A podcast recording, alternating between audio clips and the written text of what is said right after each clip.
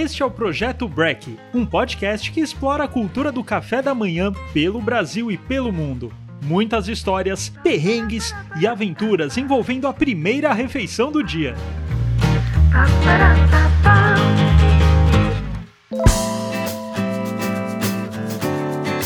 Olá, sejam bem-vindos a mais um episódio. Eu sou Guilherme Zawich, idealizador do Projeto Break, e estamos aqui na Gup Comunicação, nossa parceira que grava e edita nossos podcasts.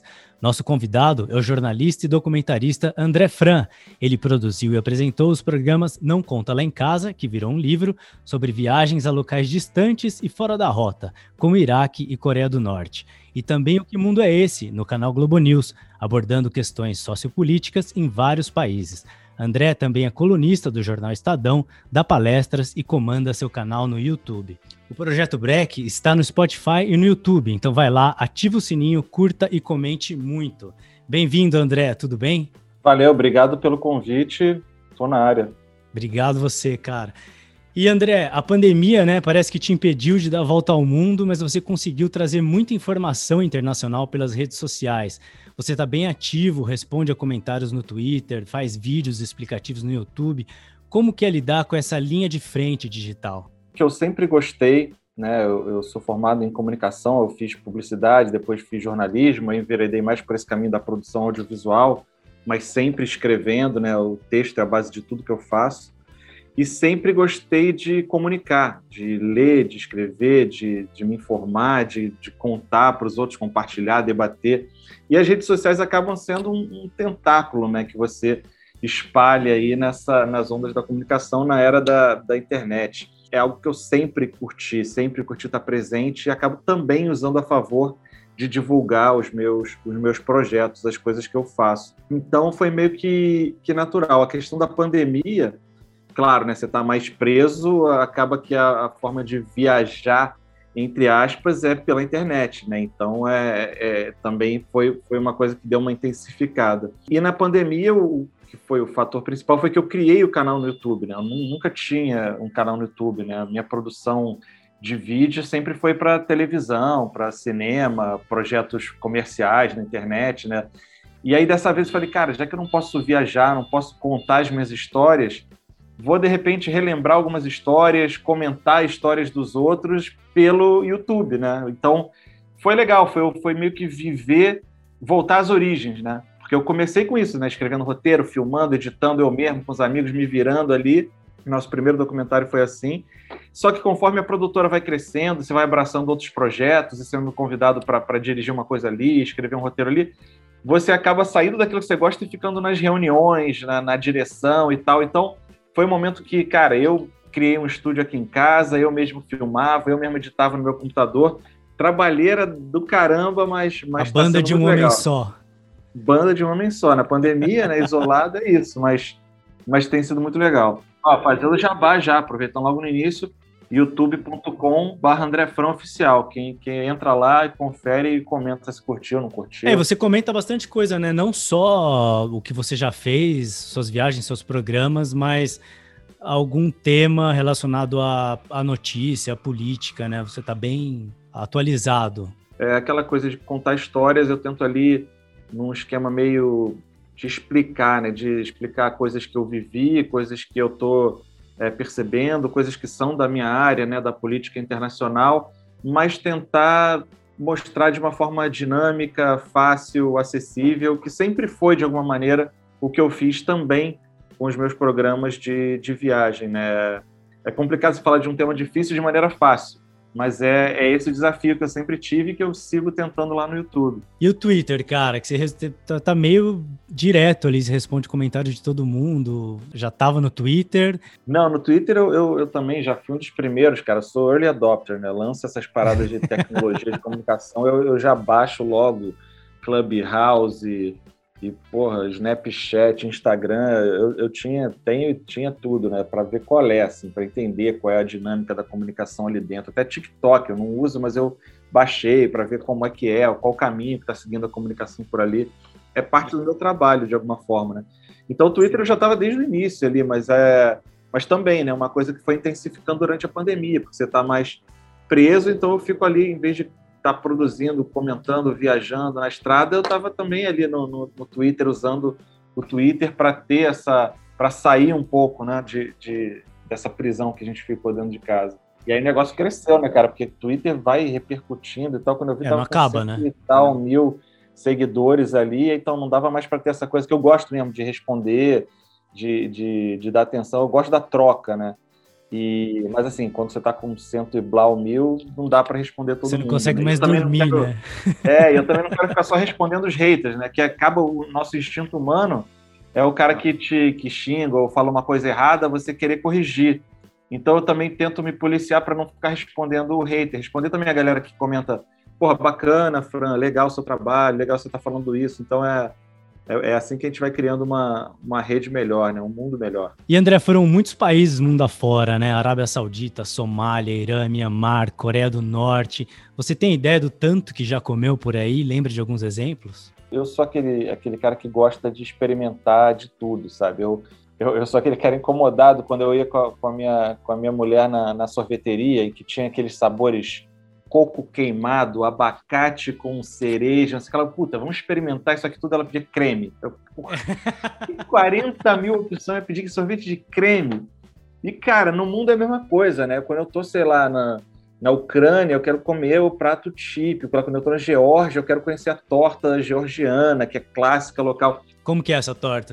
Cara, a torta, já eu falei porque me marcou, porque é muito gostosa, cara. É uma torta mesmo, tipo torta doce, aquelas que a gente vê em desenho animado, só que ela é salgada, então geralmente eles colocam queijo com carne picada. Nossa, é uma delícia. E, e é uma farinha específica, né? Eu já procurei aqui no Brasil, que aí quando eu tenho esses pratos que eu gosto pra caramba, eu tento ver se eu acho aqui no Brasil. Uhum. E, e é difícil achar, porque é uma farinha específica de lá, então não fica nunca igual. Mas enfim, é... o meu prato favorito no mundo, que pode ser comida no café da manhã, mas também de almoço, é o kachapuri, que também é ali mais ou menos da região ali de, de, de Ucrânia, Geórgia, meio Rússia, né? Cáucaso, principalmente aquela região, que é tipo um, um pão assim, compridinho, que ele fica com um buraquinho com queijo derretido e um ovo por cima. Oh. Nossa, cara... É um buraco é, quente... É... é... E você bota na internet o negócio, cara, você bate o olho e fala, nossa, isso não tem como ser ruim. E, e me amarro muito, sempre gostei. Quando eu vou pro Japão também, e a galera acha que Japão é, é sushi, sashimi, igual a comida japonesa que a gente tem aqui, só que, cara, as outras comidas que são mesmo do dia a dia do japonês, né, além do sushi e sashimi, o teppanyaki, a, a, o ramen, cara, eu adoro a comida japonesa, então como, como muito bem quando vou pra lá. Mas já comi muita roubada também, cara, já comi muita, já experimentei muita roubada pra ver qual é. Já experimentei biscoito de lama no Haiti. Caramba, é como que é esse biscoito? É, muita gente acha que é por causa da fome, mas não, cara, é meio da cultura deles. Então é uma manteiga que ele mistura um pouco de terra mesmo. E aí fica até um negócio bonito, redondinho, assim, com uma cor, uma cor de, de coradinha, assim. Eu falei, ah, deixa eu experimentar esse negócio. E aí as pessoas me perguntam, e aí, como é que era o gosto? Gosto de lama, uma porcaria. Você é mordido uma terra, uma merda. Cara, já experimentei barata e larva na Tailândia, naquelas tendas que Tendinhas tem, naquela baratinha. Comida de rua. Não é tão ruim, mas assim, se tiver uma, uma batata em vez de uma barata, eu vou preferir a batata. Ah, putz, no Japão também, esperma de peixe. Ó. Oh. Shirako, o nome. Que é meio que uma iguaria, né? Ela é sazonal, é, é super complicado. É, é uma parada que tem galera que curte. Eu realmente não, não curti muito, não. Não achei muito apetitoso, mas... Cara, mas você vale falou que não curte muito tomar café, né? Mas toma café da manhã você gosta. Como que é acordar no meio do nada, em outro lugar do mundo e, e experimentar algo novo? Cara, isso é uma coisa curiosa, porque eu, no meu dia a dia, em casa, eu não tomo café da manhã também. Também não? Que é, não é recomendado, na verdade, né? Dizem que café da manhã é super importante para você começar o dia e tal, mas eu no máximo tomo um suco, assim, uma parada. E... Mas quando eu tô fora, é... até porque é a hora que eu ainda tô com uma certa é, estrutura, porque, tipo assim, depois que eu saio do hotel, cara, aí é... a minha vida e as filmagens são sempre imprevistas, né? Não sabe aonde vai almoçar, que hora vai acabar, se vai ter restaurante bom, se não vai ter, se vai ter que comer no carro. Então, o café da manhã é, é, é a hora que eu gosto de, pô, experimentar, de, de comer com calma, de comer pra caramba. e até para já ficar mais, né, estofado para pelo menos uma boa parte do dia. Então, quando estou viajando, o café da manhã é a minha refeição preferida. E é uma refeição que eu não como no meu dia a dia, engraçado. E você lembra de algum café da manhã inesquecível? Inesquecível pelo lado bom, o Japão é um lugar que é oriental, é asiático, então tem aquelas referências do café da manhã deles, que é diferente, tem muita coisa gostosa. E, ao mesmo tempo, como eles são mais abertos ao turismo, eles já sabem o que a galera ocidental gosta, então você tem também as opções ocidentais, então é sempre gostoso. Eu me lembro quando eu fui para Vladivostok, na, na Rússia, né, lá do outro lado, quase no Japão, inclusive, uhum. E uma região portuária, né, muito ligada ao mar e tal, que, cara, no café da manhã, eles tinham, assim, servidão, uns potes gigantes com ova de peixe, que eu adoro, mas, assim, como se fosse requeijão, botavam uhum. na tua mesa um potão, assim, cheio, aquela coisa que é super cara, né, uma iguaria e tal, é, o caviar, né, mas ali era, tipo, manteiga, e eu me esbaldava toda manhã, cara, muito gostoso. E nesses lugares mais, por exemplo, no, no Mianmar ou na Coreia do Norte, como que era? Você comia no hotel, tinha que comer na rua? Então, Mianmar era um lugar que era assim, porque não tinha muita infraestrutura, né? Então era meio que sair e procurar uma, uma venda com alguma coisa para comer, um pão, uma salada, algo assim. E, cara, no seu Instagram você tem um highlight, né? Onde você faz meio que uma experimentação, desde pratos do Oriente Médio até unboxing no McDonald's do Japão. A culinária e a gastronomia é, são parte do seu plano de viagem? Ah, sempre, sempre. É, eu, eu acredito que a, que a gastronomia é parte da história e da cultura dos lugares, né? Então, como eu viajo, seja produzindo programas, ou até quando eu viajo a lazer mesmo, com a família, e essa parte da refeição também é uma oportunidade de você viajar, né? De você conhecer uma coisa diferente, de você entender por quê, né? Sei lá, a Turquia é um super exemplo disso, né? A influência dos temperos, né? Como é que aqueles temperos chegaram ali, por que que são referência daquele lugar, né? O que que eles contam da, da história daquele lugar, dos vários ciclos que passaram por ali.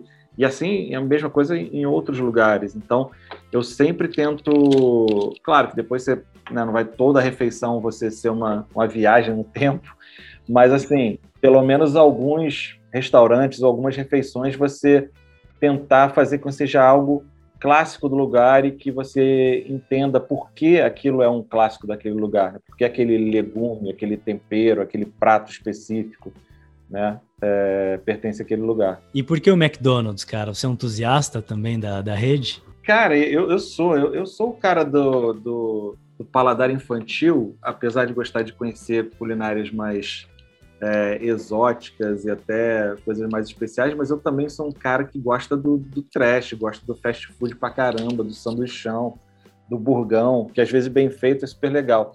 E o McDonald's acaba sendo aquele porto seguro, né? Você sabe o que, que vai entrar ali, que você vai ter aquele sabor que você está acostumado em qualquer lugar do mundo. Mas o McDonald's também é legal por esse lado. A gente já mostrou o McDonald's em alguns episódios dos programas, porque sempre tem uma coisa característica daquele lugar. Por exemplo, o McDonald's do Irã não é McDonald's, né?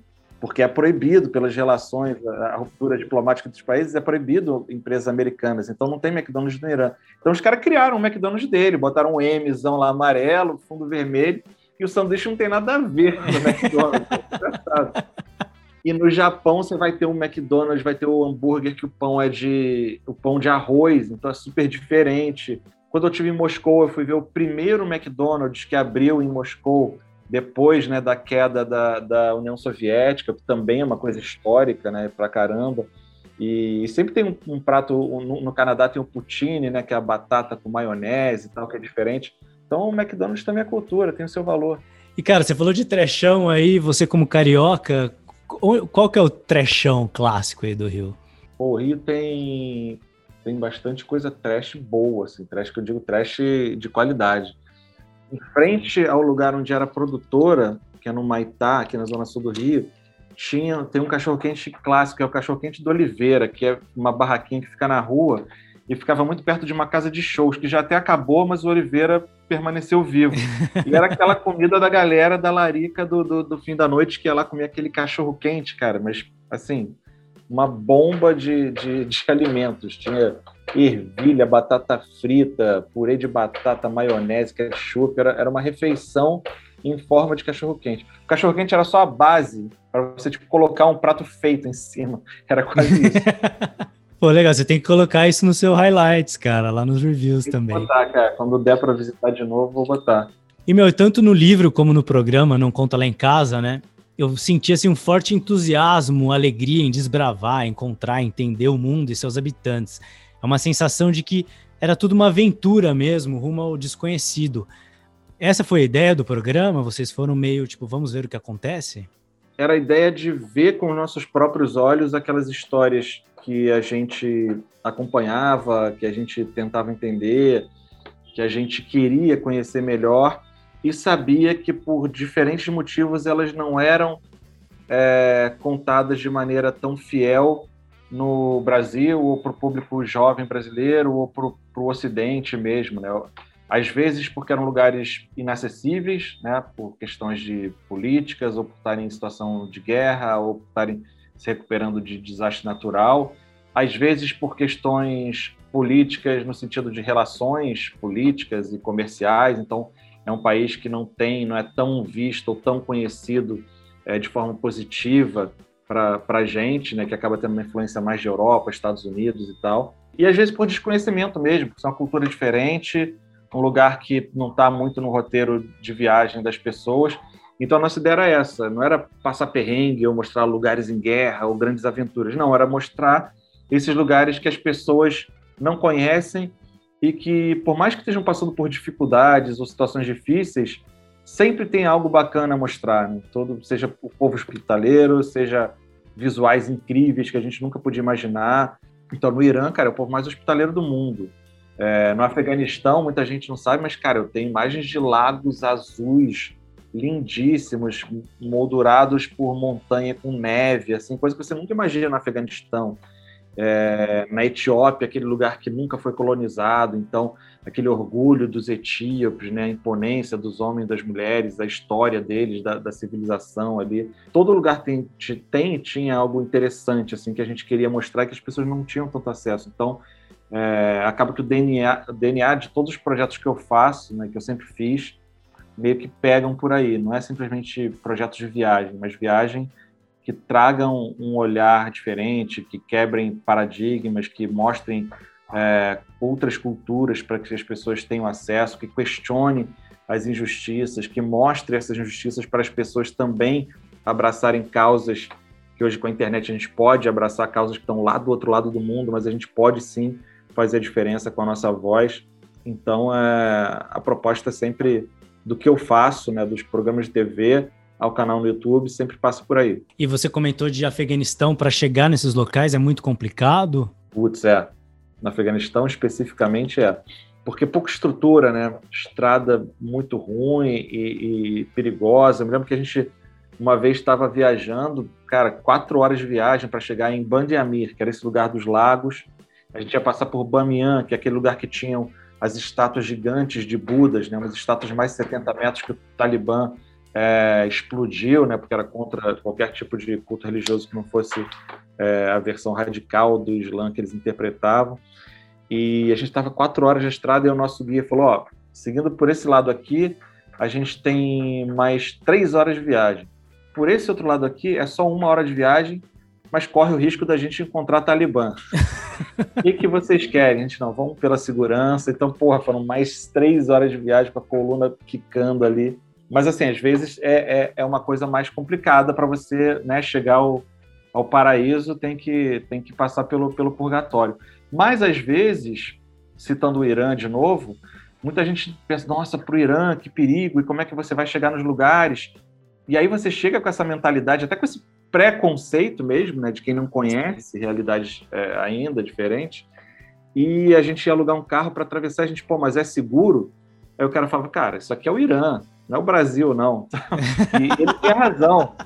Você pode pegar um carro em total segurança no Irã, atravessar cidade para cidade, estradas perfeitas, lisinhas, não vai ter problema de assalto, de perigo, de nada.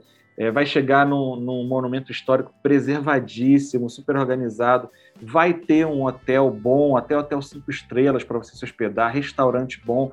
o que muita gente não pensa do Irã, né? Não. E isso é muito legal. Isso é o que eu mais gosto de fazer. O Irã é um lugar que eu recomendo para meus pais. Bacana, né? Meus pais não vão, porra, pegar e ficar em qualquer buraco e dormir em colchão desconfortável e ter que caminhar, fazer trilha. Não, meus pais já estão na idade, querem ficar com tranquilidade, sair para comer num restaurante bom, ter um táxi que vai levar. E o Irã oferece isso tudo, e as pessoas não sabem. Eu gosto muito mais disso até, em vez de passar perrengue, de mostrar para as pessoas, olha, esse lugar que você acha que é perrengue, tem, é super acessível, tem uma história maravilhosa, um povo acolhedor. Isso que é o bacana também de viajar. Cara, sensacional você falar isso, até porque tem a ver com a próxima pergunta, que tem muitos locais que, que eles lutam ainda para serem reconhecidos, né? Como Kosovo, Palestina. Eu passei um tempo no Kosovo, eu fui para Prizren, que tem um festival de cinema lá, que, cara, no meio das montanhas, incrível. Eles projetam os filmes na beira do rio, assim, na, na, nas paredes das casas. E eu acabei ficando um mês e conheci o país inteiro, com pessoas maravilhosas, acolhedoras, é, a paisagem espetacular, a comida inesquecível. Muitas vezes, né, a imprensa, ela traz esse aspecto jornalístico da, entre o bem e o mal, né? Como, como que você vê isso de locais? Você falou o Irã, por exemplo. As, existem pessoas lá, né? Existem, tem, tem o dia a dia. Como, como que você vê isso? Ah, eu, eu, é bem nessa linha que eu estava falando. É, é muito mais legal, né? Quando você descobre um lugar e quebra paradigmas e, e preconceitos que todos temos quando a gente não conhece ou quando não é permitido que a gente conheça certo lugar, ou como a, quando a informação não chega da forma mais, mais correta, ou quando não chega mesmo, né, informação sobre aquele lugar. Então você vai e você descobre uma, um lugar encantador, incrível, gastronomia legal, como você está citando do Kosovo, que realmente eu, eu também já fui, é um lugar encantador, né? E, e eu fui para o Kosovo, foi, cara, foi dois mil e dez, talvez, então é, muita gente ainda tinha aquela imagem da administração da ONU, então um lugar totalmente caótico, sem estrutura, saindo de uma guerra, e, e cara, você vê um lugar que sim, né? Tem as suas cicatrizes, tem a sua, a sua história triste, mas... Né? Uma, pô, uma cidade pequena, europeia, bacana, organizada. Cheia de cafés, né? Cheia de cafés e cultura, e as pessoas trabalhando e na rua.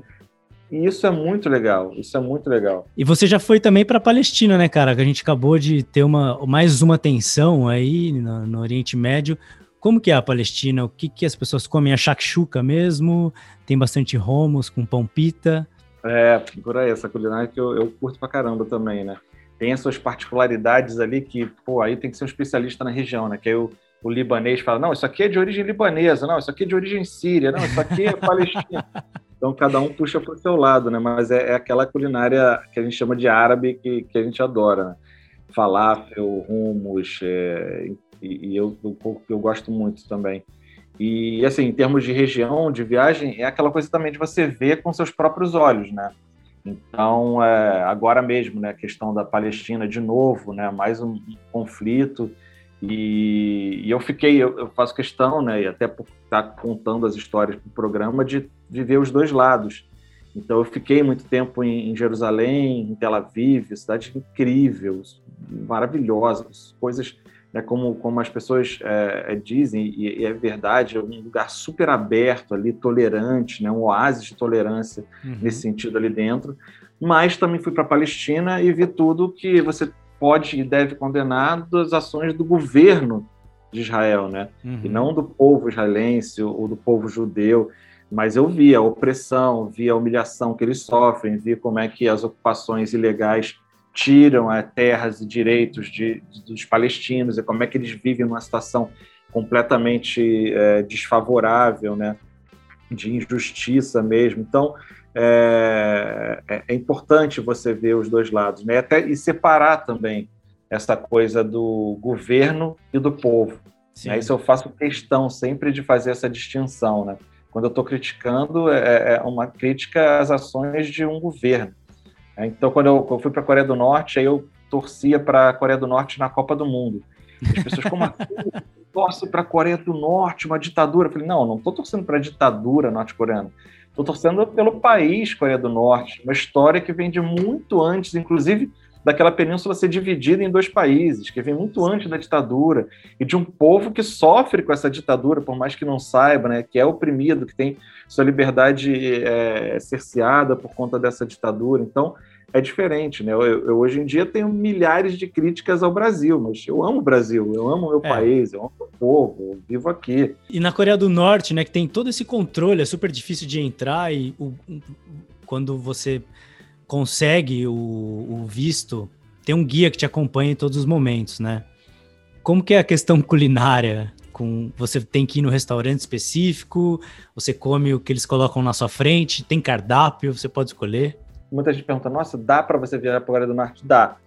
É difícil, é perigoso? Não. É fácil e tranquilo, um pouco caro.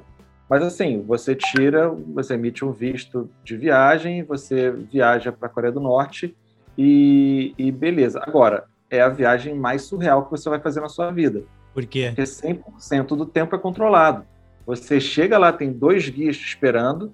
Esses guias não descolam de você em minuto nenhum. Você não pode sair passeando pela rua e entrar no restaurante que você quer.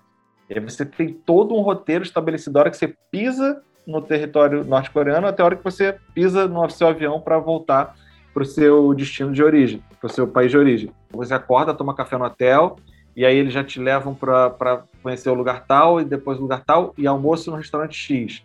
E aí outro passeio, outro passeio, jantar no restaurante Y e volta para dormir em casa. Volta e meia tem uma opção ou outra de cardápio, assim, você pode escolher A ou B, mas geralmente já tem uma, um, um banquete de fartura, assim, porque é muito feito esse roteiro para o turista ver. Não é a vida uhum. real que você está vendo. Uhum. Você está vendo que a ditadura permite que o turista veja.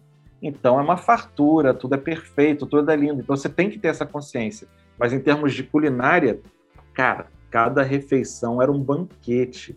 Aí você estava na cidade mais litorânea e você tinha, porra, vários tipos de peixe, temperos e molhos diferentes. Aí você ia para uma região mais montanhosa, putz, de raízes e, e temperada cada uma de uma forma. É, era, um, era um feixe, assim, para quem gosta de culinária, também é literalmente um prato cheio. Porque ah, é um destino é, culinário é indicado, ótimo, cara. Então. E a culinária coreana é muito boa. Eu, eu me amarro no tempero. Esqueci o nome agora do tempero, cara, que eu tentei um tempão achar aqui, que é tipo um ketchup, só que é mais apimentado e mais escuro. Uhum. Depois eu, eu te dou cato aqui. É, eu lembro nome, que aquele, é aquele que eles colocam no bimbap, né? No arroz mexidinho, com carne e ovo. É muito cara, bom. Exatamente, é bom demais. E, cara, e comida de rua esquece na Coreia do Norte, então. É só restaurante. Só restaurante. Você não... Rua, não é nem comida de rua. Rua esquece. Você só pisa na rua quando os seus guias estão te levando de um ponto a outro. Ou te tira... pegando da van e andando até o, o ponto turístico que você vai conhecer, um monumento em homenagem ao, ao grande líder ou à universidade do grande líder. É só esse momento. Você não passeia sozinho em Pyongyang ou nenhuma cidade da, da Coreia do Norte em momento nenhum da sua viagem. André, quando estourou a pandemia, né, você estava no Japão e, e tem um, um, uma coluna legal que você escreveu no Estadão, bem interessante, que você faz um comparativo do comportamento do carioca da Zona Sul e o do japonês. É, se fosse possível pegar sua câmera hoje e documentar o que acontece no Brasil, qual que seria a sua visão? Cara, seria trágica, né? Porque não basta a gente ter um governo negacionista que promove a morte de mais de quatrocentos e cinquenta mil pessoas, mas a gente, apesar de ser um exemplo mundial do que não fazer na pandemia, você vê que ainda tem um núcleo de apoio a esse tipo de insanidade, né? Isso é que é assustador, é, é uma coisa de bolha, de narrativa, de seita mesmo, assim, né? A realidade não consegue penetrar, né? O poder da desinformação, da, das fake news e, e, e a forma que a história foi contada pra, é, com essa narrativa, né, de De, de nós contra eles, virou uma coisa até de, de identidade, assim. Então é bem, é, bem, é bem um estudo de caso mesmo, até, porque é, é um exemplo para, um trágico exemplo para outras nações até. Mas assim, quando eu estava no Japão, né, fazendo esse comparativo, ainda nem era pandemia, né, porque a pandemia foi quando escalou para uma coisa global, era um início ainda de um foco, inclusive estavam acontecendo em Wuhan e as pessoas assustadas. E o segundo maior foco de infectados fora de Wuhan, na China, né, que foi o início de tudo, era o navio Diamond Princess, que estava atracado num porto ali perto de Tóquio, que a gente foi até ver, né, a gente cobriu isso. Então, ali, eles, por ser o Japão uma das maiores metrópoles do mundo, uma população muito envelhecida, ou seja, um prato cheio, né, para uma epidemia, para um vírus, eles já estavam tomando todas essas medidas que na hora a gente estranhava. Então, máscara em tudo que é lugar, álcool gel em tudo que é lugar. Então, a gente estranhava aquela coisa de, cara, tá infectado, ele é isolado de todo mundo, é colocado em quarentena. A gente, cara, quarentena, né? Que é aquela coisa que a gente imagina aqueles navios, né, do, do, do século passado fazendo. Então, depois virou a norma, né, para o mundo todo, quando se tornou uma pandemia mesmo, a covid dezenove. A pandemia ainda não existia, ainda era uma coisa muito... É, que estava no nosso imaginário ainda, né? Não era parte da nossa realidade cotidiana, e eles já estavam tomando atitudes que o brasileiro, mesmo depois de, de ter sido declarada a pandemia, da gente saber os riscos, da gente saber as medidas científicas mais apropriadas, o brasileiro estava ignorando, estava lidando com aquilo de forma completamente negacionista e irresponsável. Então foi uma... um choque de realidades, assim, para quem saiu de um país e caiu no outro nesses momentos tão específicos. E, cara, o programa tem uma playlist no Spotify, né, chamada Projeto Break, onde todos os convidados escolhem uma música para fazer parte dela. E qual som que não pode fa- faltar para você? Uma banda que foi de trilha sonora de vários episódios. É uma coisa muito de climas, assim, de momentos mais agitados, de momentos mais contemplativos. Acho que toda viagem tem um pouco disso, né? Então, é Explosions in the Sky, o nome da banda. Se quiser escolher uma música específica, Your Hands in Mine, que também é, é muito legal e, e tem vários momentos diferentes. É um bom embalo para viagem ou para trilha sonora de programas de viagem. Beleza, André. Obrigado. Pessoal, sigam, curtam e comentem nas páginas do Projeto Break, no Instagram, no YouTube e no Spotify. Até semana que vem.